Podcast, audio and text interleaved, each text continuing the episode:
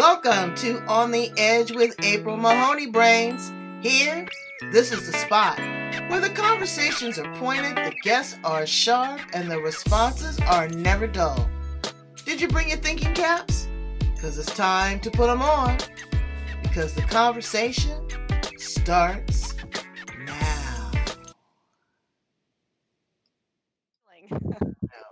Welcome. I'm, I'm right there with you. Are you with me? I'm Okay. with you. Oh you yeah. are with me, and the brains are with me right here on the edge Woo. at your second home, brains. You see this right here. Yep. This is the place. That's right.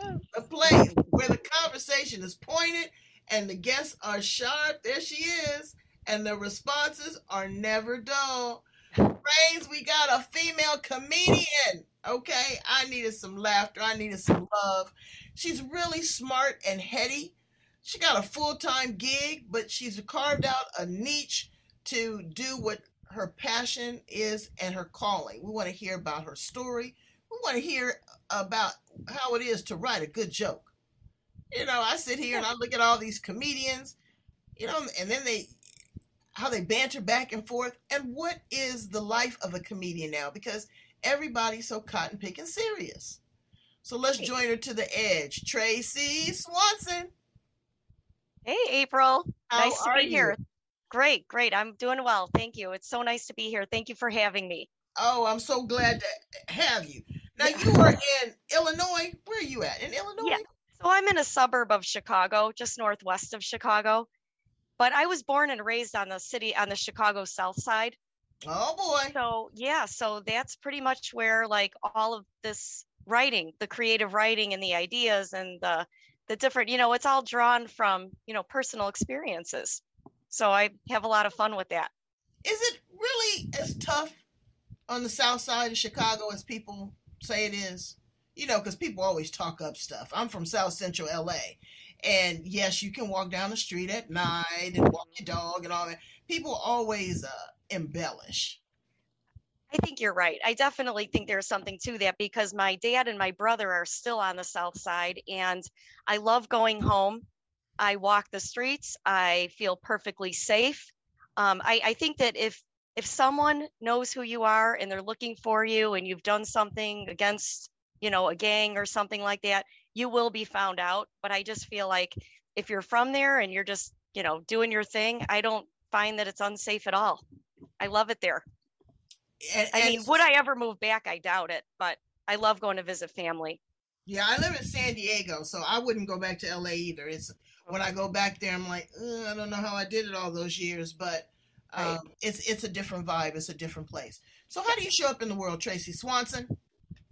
Well, I, you know, I show up for everyone around me. I show up for my family, my kids, my job, you know, my hobbies, and, you know, pretty much whatever comes up in between. You know, I just sort of, it's a day by day. And, um, but I mean, I just feel like, you know, with being in this post COVID world, you know, there's just, there's been a lot of self awareness, a lot of self reflection, a lot of, you know, trying to figure out like, where are my goals? You know, what are my aspirations? And, you know, instead of having a five year plan, I thought, you know what, why don't we just cut to the chase and make this more of a five day to a five month plan, you know, and start getting like my goals and checking off things on my bucket list. So, and I just feel like, you know, revving things up and amping it up has really worked, you know, and I just, I feel like it's brought a lot of positive energy to my life. Yeah, well, I'm glad for you because it's brought up a lot of fear mongering for a lot of people. They were isolated. They became depressed. They became fearful. They figured that it, it was the end. And again, you got to laugh to keep from Yeah. crying. How'd you get into comedy? Well, how I got into comedy was uh, when I was single and I was living on the north side of Chicago. So I went from south to north. Um, I had some time on my hand and hands, and I always loved sketch comedy. I always loved like Jim Carrey and In Living Color and Saturday Night Live, you know, and all these, you know, where people would take a character. You know, I loved Carol Burnett. I loved those variety shows in the early 70s. So I Mhm. loved a lot of those earlier things too. And so what I did was I just signed up one day at um, the Second City Improv, and I took some classes there.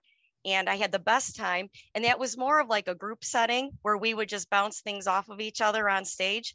But I always kind of knew that, um, you know, like my calling was to just be up there doing stand up by myself, you know, to just get up there and just talk about my perspective. And, you know, I, I just have a lot to say, a lot of experiences to draw off of. Are you a clean comic or do you have a potty mouth?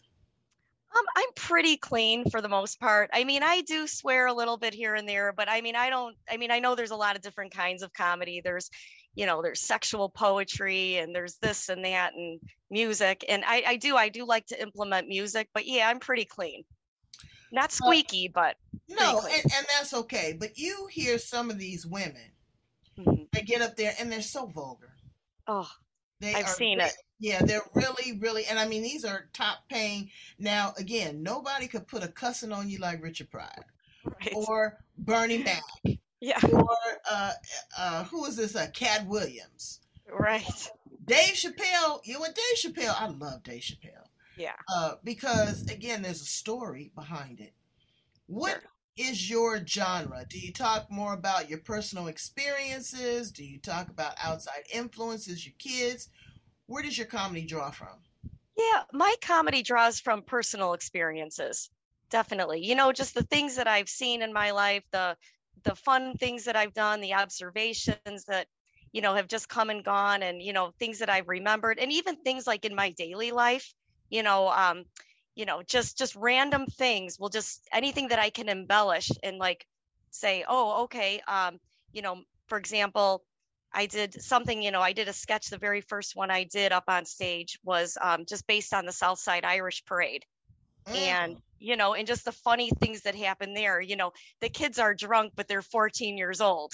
You know, right, so right, right, right, right. DPD needs extra paddy wagons because these kids, and they're harmless, but you know we've been there i grew up in that setting so it's pretty funny to me now to look back and go oh not much has changed right so but you know, I look at again Dave Chappelle. Somebody jumps up on the stage and attacks them. I you know. used to be able to talk about people that had a disability. You used to right. be able to talk about the fat. You able to talk about any minority. Yes. And that stuff be funny. It's mm-hmm. funny, but now everybody is so phobic. They know, are. And I and I don't get it. This is you paid money to be entertained, to be laughed, to laugh. Mm-hmm. You knew a little bit about the comedian before you walked in the door. Uh, I never would sit in the front row though. you don't want to get roasted. You don't want to get roasted. But I was right. looking on television, uh, the Def Comedy Jam, how yeah. uh, you know Russell Wilson just turned it out. Got the Kings of Comedy, and there was a lot of money in that at that point. Mm-hmm. But the life of a comedian is tough because I was looking at some of the people and how they aged. I saw a young Steve Harvey. I saw a young uh, Bernie Mac. It takes a lot to get up there and kill it with uh, an audience. How do you how do you write your how do you write a good joke and a punchline? What are the key elements, maybe I should say, in a good joke? Well, I think the key elements are you never really know. You have to go in with the mindset that, you know, it's what you find funny. And you have to go in thinking like you're hoping that you can get at least 70% of the audience laughing. Um, that's usually what the goal is. But you never really know like the demographic of the audience. You don't know like what the age range is age range is going to be of the people in the audience and what the people find funny. So basically, as long as you can just sort of hit on your tags and hit on your punchlines and make sure that they're pretty close together. You know, you just basically have to hope for the best. And so who do you try? Who's your guinea pigs? Who do you try your jokes out on? Oh, uh, you know, my friends and my family, pretty yeah. much. You know, like if I'm out with girlfriends or if I'm, you know, just sitting around the house, you know, I'll say, Hey, what do you think of this? And yeah. sometimes, you know, I have an older son who's 20. So he finds a lot of it funny, but my teenager is still a little bit in that awkward phase. Mm-hmm. So really, mm-hmm. nothing I say is funny. Right. So, Everything you say know, is annoying. Oh, mom, yeah, really? Exactly. You, right. Like I'm going to embarrass him. But at least my 20 year old, you know, is he has that comic, you know, where he could be like, yeah, that's actually pretty good. So and, you know, a lot of serious subjects are touched when it comes right. to comedy, politics, yeah. sexuality, mm-hmm. uh, women's rights right. narcissistic, alcoholics. So people have to understand that a lot of comics, and I don't know if this is true for you, have really lived a rough life. They've had sure. some tough experiences, and again, they laugh to keep from crying. Who are some of your in modern day influences? I know you mentioned some of the sitcoms. Nobody was greater than Lucy. Now I love Carol Burnett. Oh, sure. But Lucy was the best. Right. She was the best. But what happened to me personally was when I was younger and I would watch the Carol Burnett show, Mm-hmm. you know, and, and she would do like those skits like Gone with the Wind. Mm-hmm. And she would play mm. Scarlett and she would, you know, and he would say, You look so gorgeous in that gown. And she would say, Oh, well, I found it in the window. And, you know, she, yeah. And so there were so many things that I just thought of her to just go out there and to just be, do her thing and, and, what she does best and just to take something ordinary and make it extraordinary i just thought was phenomenal and then when i was in sixth grade i had the opportunity to play her when Carol Burnett was Miss Hannigan in the movie Annie. Annie. Oh, wow. Yeah. I was able to play Miss Hannigan in our school play. Mm. And I was so nervous, you know, because she was my idol and I didn't want to get up there and mess up. And. I knew that it was going to be showtime and curtains. And I had to sing the song Little Girls. And I had to sing it, never ever knowing what a drop of alcohol tasted like. I know wow. my Southsiders are watching this going, come on, Trey. Oh, wow, come but on, no, Trey. I was literally, it was before that time, but I nailed it and I got a standing ovation. Wow. And and I was in sixth grade and I just knew from that moment on, like there was something to that for me. You know, something to that feeling where you're so nervous and you don't want to disappoint anyone and your palms are sweating. You don't want to let anybody down. So it's more about everybody else than it is about you. Mm-hmm. You know, it's about like are you going to be able to sell this? Right. You know, like it's sort of like in comedy, like you write what you think is funny and you hope for the best, but you don't know what you're going to throw against the wall and what's going to stick. Absolutely. And but you don't know if you're going to be people... able to be Carol Burnett and make yeah. it work. Because I'm you know? a I'm a poet, and you know to get up there and then sometimes you might forget what you're going to say, but nobody knows what you're going to say until you say it, and sure. something might spark in your mind, and you have this whole dialogue, uh, you know, whole program, and then you right. change it in the middle. Would you like to do something like an SNL? Would that? I would love it because um, two two of my very favorite, you know, like when I was younger and I would like emulate. You know, I remember in October of '75 when SNL premiered, and I remember staying up late. I had just started kindergarten, and I was like, "Oh my God, I just loved Gilda Radner." and I, you know, and all of her sketch comedy and Jane Curtin at the news desk and, you know, flashing herself and, you know, all the funny things. And I loved John Belushi. And so there were just so, so much to that that I would just like try to emulate those characters to make my siblings laugh. Mm. You know, and I mean, you may have heard that before, like with other comedians, where it was like, you know, there wasn't a whole lot to do, but you would you would find something like that that just sort of like calls to you, and it's like, oh, I can do that you know, and it's right. just you just make people around you laugh. Well, so I, I, I don't know if you had an opportunity to read Will Smith's book, Will, but it's powerful, and how he grew up always feeling that he was a coward, mm-hmm. but and his father was very violent, and he drank a lot. But in order to keep the peace, Will was the funny guy. Mm-hmm. You know, he'd always make people laugh. He'd always be in front of the camera. And so he turned his pain into his payday. But you had a very challenging upbringing. You had a brain tumor. Yes, I I did. Right. Um, so basically, what happened was, um, so I was in second grade, and um, I just basically I fainted. You know, like it just sort of I bla- I had a blackout, and nobody really knew what that was from. And um, and then so when they scanned, did the scan and everything, and they found it. It was one of those things where it was it was the end of my second grade year in 1978 and um, yeah i had to spend the entire hot you know summer in the hospital that year and it was no fun but i mean the the silver lining in that was it was not cancer you know they did do surgery to remove it like at the end of june or something like that but i i ended up coming home like in august right around my eighth birthday so um so basically what happened for me was um you know i was going to go home with no hair so that created a lot of anxiety and uh, you know like how am i going to go back to school you know with this shaved head you know, girls are going to be hitting on me, you know, and they did. Mm. And, you know, so it was just a lot of like, just um, nervousness, you know, and self conscious, you know, being real self conscious. And, you know, you just felt, I felt like I had no self esteem and everything. So I think that prior to that, you know, with already having like sort of that creative ability, that sort of called to me like, you know, like my mom and dad would say, you know, once your hair comes back, you're going to be beautiful and everything, you know, you're beautiful now, but you're going to be, you're going to feel more like yourself and it'll happen in no time. So don't feel like this is the end of the world. Like this is just the beginning. Like this is just going to be a little bump in the road and, and you'll be fine.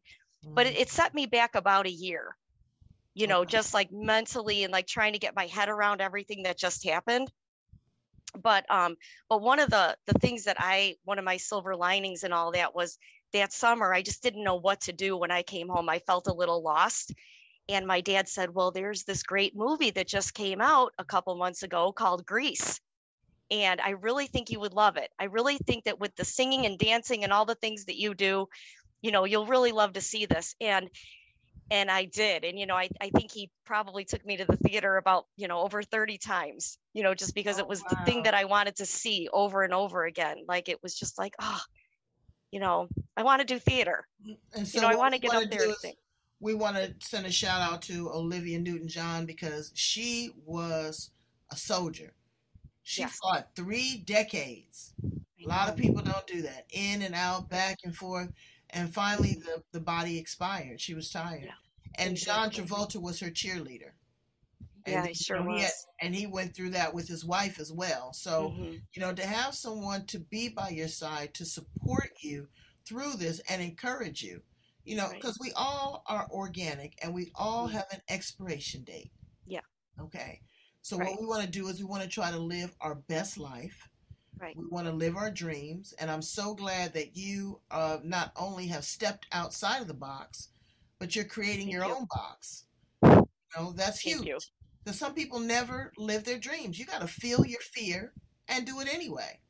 You said Dan Aykroyd and John Belushi were also SNL. You're, uh, yeah, they were crazy. Yeah, they were They crazy, were but you know, kinda- they were different kind of comics. They weren't the stand-up kind of. They were uh, the physical comedy, like uh, yes, Jerry Lewis. Oh, that was my. yes, exactly. They were a lot like that for me. You know, you would have like Sean, you know, doing like his Killer Bees sketch or his cheeseburger cheeseburger, you know, and those were just the fun things. You know, they just they made light of everything. And then you'd have Dan Aykroyd, you know, when they weren't doing their Blues Brothers sketches, he'd be doing like, you know, the Bat Mixer 77, and you mm-hmm. know.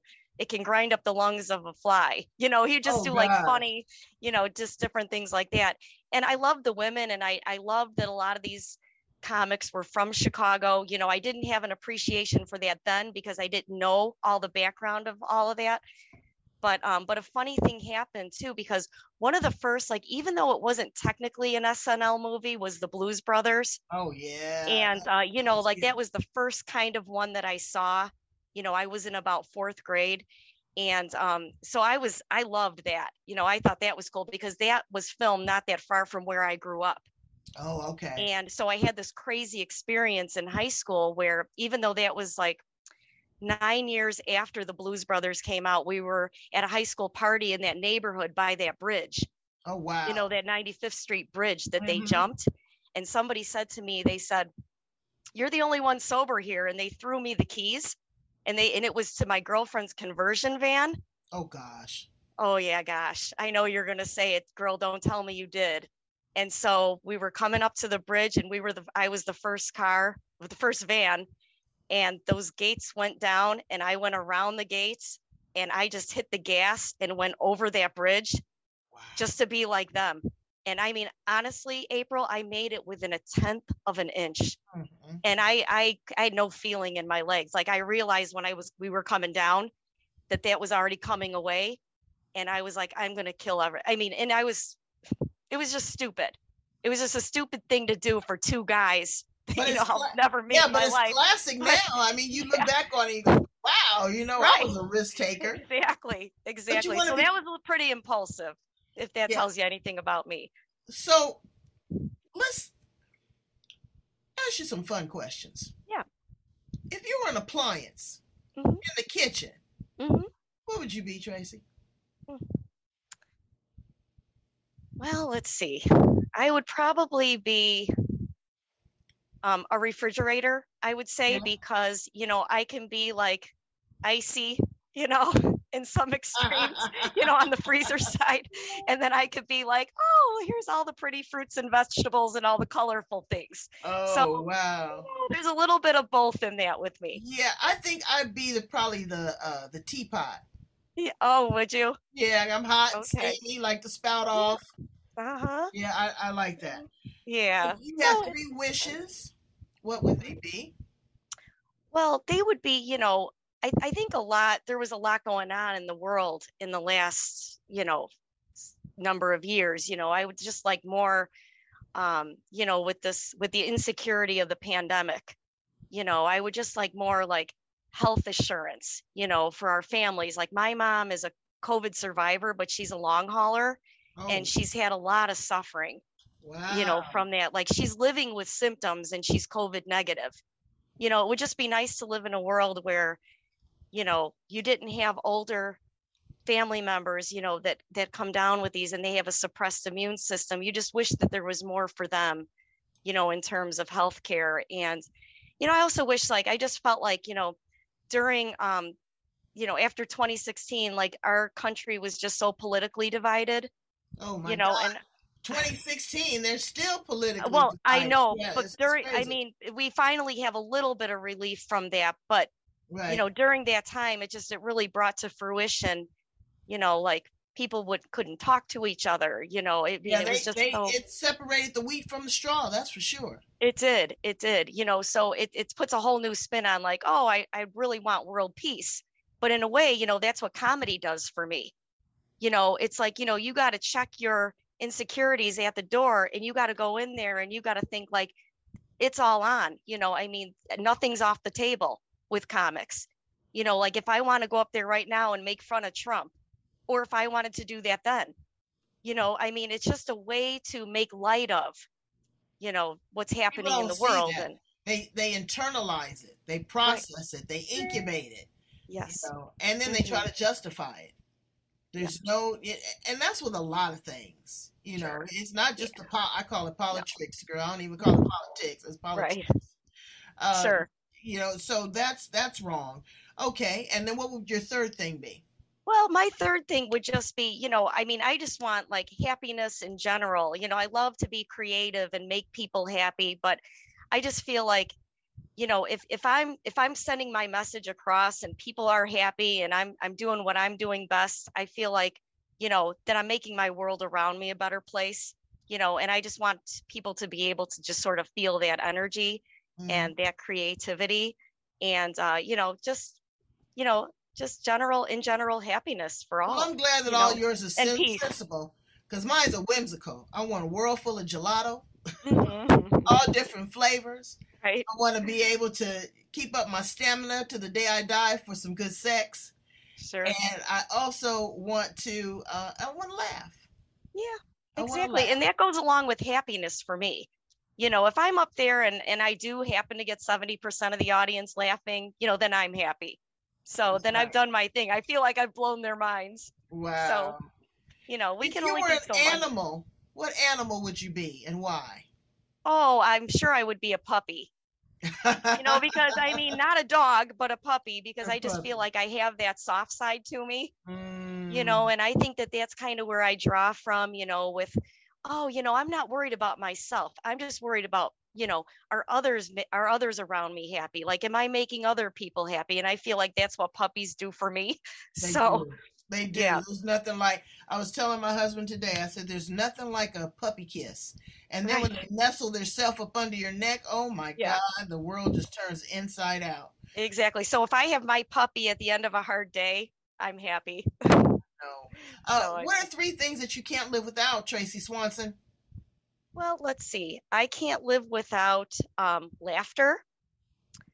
I can't live without um, happiness and, you know, what goes along with happiness, like, you know, trustworthiness and all of those things combined. And um, and I also can't live without like, you know, being able to be creative, like the creativity in life. Right. You know, just being able to constantly be inventive. And, you know, those are three things that I have to have where I feel like, you know, if I can compartmentalize those things, you know, I just feel like that that's what makes me feel complete. So because then, you know, I'm I'm drawing on things and I'm absolutely, Yeah. just experiences. Uh, what would you tell a 25 year old Tracy Swanson? Ooh, I would say, girl, don't jump that bridge. I mean, I Right. would say, you know, I would say, you know, try to try to take it back a notch because I know that, you know, where I'm at today is because of of young Tracy. You know what I mean? Mm-hmm. Like that's where I all of these kind of ideas all stemmed from, all of my dreams, the way that I was, the way that I am, it all carried forward. So I just feel like without her, I wouldn't be who I am now. So I don't know if I would say too much but I would just say, you know, buckle up. It's going to be a fun ride. You know, keep doing what you're doing and stay focused and, you know, keep your eye on the prize. Um, you know, be empathetic, be humble, be, you know, reflect. Um, you know, because if you're not happy, you can't make anyone else happy. You know, that's pretty much the key to it. Um, those are pretty much the things I would say. And, you know, not to let life get to be, you know, beat you down. You know which is why i feel like with comedy it's all about trying to keep the glass half full and not half empty. And i just feel like you know if i have that or you know if 25 year old tracy has that then 52 year old tracy will definitely the best be the best that she can be and the best that she's ever been.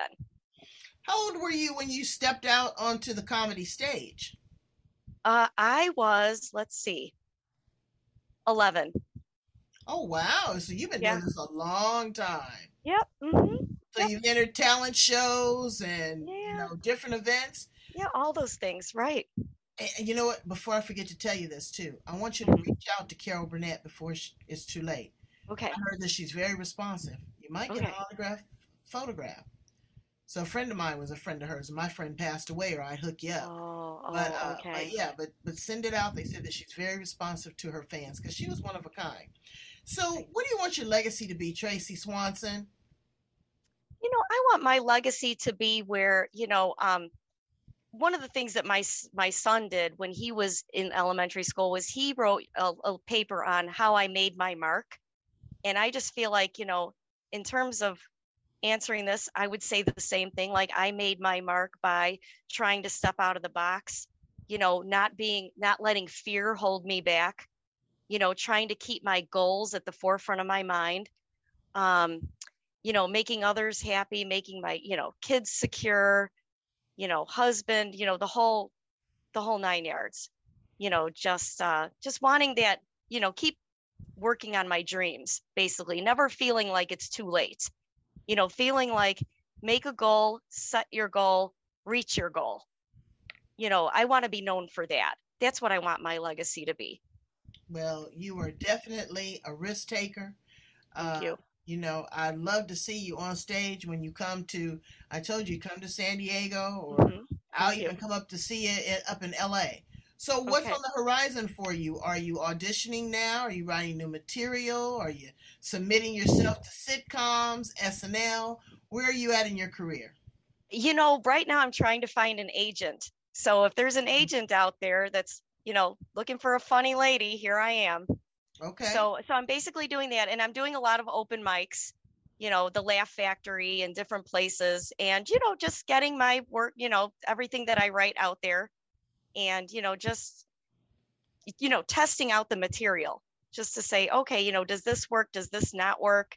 And you know, just getting a feel for what you know what it is besides you know it's funny to me but is it funny to them and Have you know you- that's not always going to be the case you know what would be great too? I don't know. Do you have your own podcast? no not yet I'm, I'm telling you. And- Really? And, and feature underdiscovered talent.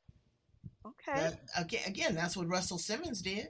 did he Absolutely. Uh, okay Def Comedy Jam.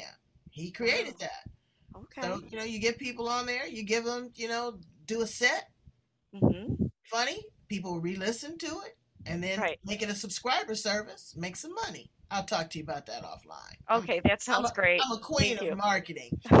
So, um, right I really uh, admire you, like I said, that you are a woman of a particular age and that you are still very robust. You're beautiful. I love your Thank you. cheeks. Thank you. you know, you're vivacious and you want to make people laugh. You want to make people happy. Brains, happiness is an inside job. Okay? Happiness is like cocaine. Oh, yes. Right. People are always chasing the high. Right. What's the next thing that's going to set me off? What's the next thing that's going to take me to that next plateau? You know, uh, laugh yoga. I didn't think that, I thought that was a crock. I did it, girl. I was exhausted.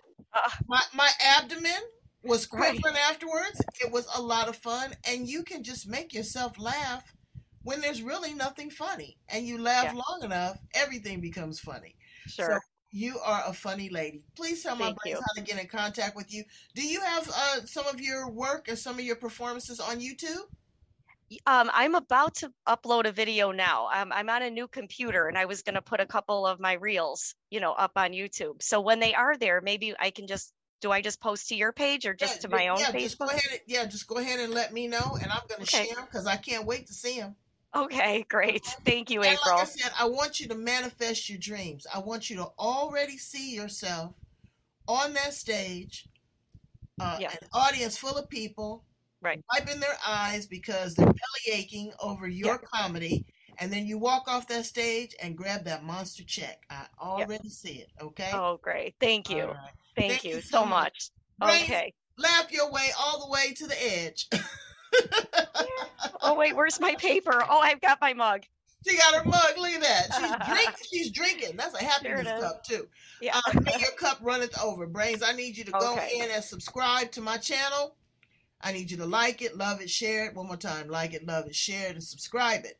Because this is where it's happening. This is the best podcast on the planet.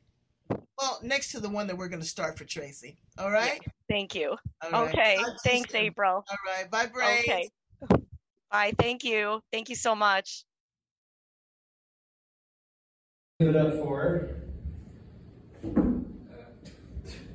Tracy Swanson. The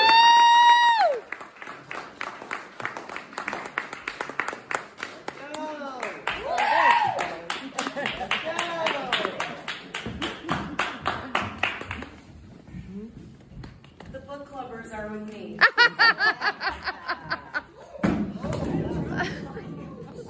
Oh, that's so good. I really want this to be like an Animal House situation right now where I can just, I gave my love a cherry. and they can bust this thing up. There's three missing strings, so I'll just put this over here. So hey guys, oh, it's so cool to be here. Thank you. This is so surreal. So I'm from Chicago South Side. Woo! Yeah, born and raised, living in Palatine right now. But I have to clarify, I'm from the toxic side of the South Side. So if something doesn't resonate, I'll get the birth defect check later. That's all I can say. But if you ever really wanted to check out the South Side, next Sunday is the day to do it because that's the day, the day of the South Side Irish Parade. Whoa! Yay! Good times. That's a wild time. Yeah. so basically, you've got two groups at the Southside Irish Parade. You've got your innocent bystanders and families crowd. you know, that's anything 14 and younger. and then you've got your uh, reckless drunks, and that's 14 and over. So, I remember those days. I mean, come on. Like, we were all doing it. Paddy wagons are lined up, red solo cups. I mean, the whole the whole thing. So basically, you've got that going on, and then inside the bar, you've got ladies like me reuniting with all the uh, the Southside ladies, the Sheehan's, the you know, and all the goodies. And we're like, we're we're we're getting bombed on Jameson shots. We don't even know what holiday it is. You know, we've got the bartender warning us. He's saying, "Hey." Bitches, put those things back. This is not Gras. We are not out beads here tonight. You know, you don't want to piss off a Southside woman. I mean, come on, that's when our moms come out, right? The real Latin kings. You know, they were like the 70s, you know, the, the rollers, the wire rollers in the hair, the whole bit. That's why the South Side changed. I mean, those mothers left and that was that. But the thing about it is, when that bartender tells us that, and that inner south side comes out, look the fuck out. because here's what's going on. We're gonna go back at him and say, hey, that attitude is about as contagious as the clap. So the face, motherfucker, and line up those shots. Woo! Club, it? Yes, yes. Gotta do it. And so the beauty about being back on the south side is like, it, oh my God, so many memories. So I remember like cruising down 95th Street, getting my license, 1986. Damn. Like we didn't need GPS because we had White Castles. You know, like every quarter mile was a, White Castle. So when my friends call me up right now and I'm coming out there and they say, hey, we moved. Go to that White Castle on 127th and Betsy and take a right. Go down three blocks. You'll see my car in that driveway on the left. It's like, oh yeah, I know, we didn't need addresses, street names. Oh no, still don't. Yeah, so that's pretty cool. And it's kind of cool too because my dad still lives out there, so I can go out and see him. And what was nice was that when we moved to Palatine, well, we, you know, I'm a transplant, so my husband's from here. My dad was such a good sport. He would say, "Hey, you know, just you know, I'll be your, I'll be your sidekick. I'll cruise around with you. We'll get the lay of the land." So one day we're doing that. We're cruising down Quentin, and I didn't know what that meant either. But my dad, you know, he has a history. You know, he sold cars. So he got really excited one day. We're driving, and he's like, he looks over and he's like, "Oh wow, look at that luxury car dealership. We got to check that out." I'm like, Dad, that's a high school. Oh. This is not, you know, this is not a Dick James Ford situation. This is not South Holland. I'm sorry. You know, this is not Evergreen Park. We're not talking about Chevys and Fords. So, yeah. But then I gotta get my dad back because, you know, we've got this work from home situation going on for during the week. You know, I'm sure you guys too. But, you know, the work from home thing, like versus work from the office, it's so different. It's like trust versus no trust, love versus hate. And a good example is that of that is that so what happened was, you know, they love us all of a sudden, but they hated us then. So literally I could say, hmm, I'm on my third Mai Tai on the beach in the Bahamas, and all I need is that notification on my phone, you know, to say, hey, Reminder, Zoom call at three. Don't pass out. Yeah. Spit that sand out, bitch. and I can do that. I can do that. It would be all good. Now, versus being in the office where there was no trust, and I would call in literally and be like, hey, I just got carjacked at 63rd and the Dan Ryan. But they would need a note from the cop. I would be like, what the fuck? This is gonna be hell rough. I would say, cops, come on, you gotta flash something. Anyway, but now, with the whole trust thing, we're getting all these employee surveys coming in. So it's like, oh, they want to know what we think, what we can do. You know, what can we do to make it better? So one of the questions that always comes in is, hey, what can we do to make your work-life balance more successful? Send wine, motherfuckers. Send anything with a W. Wine, weed, watermelon, wagyu. What's wagyu? Japanese beef, something like that? I actually thought that was a Japanese breed of dog telling me to go fuck myself. Really did for the longest time. Fancy word on the menu. I mean, it knows it's going to the meat grinder. All right, I, think, am I up? Yeah. Oh yeah, go. Woo!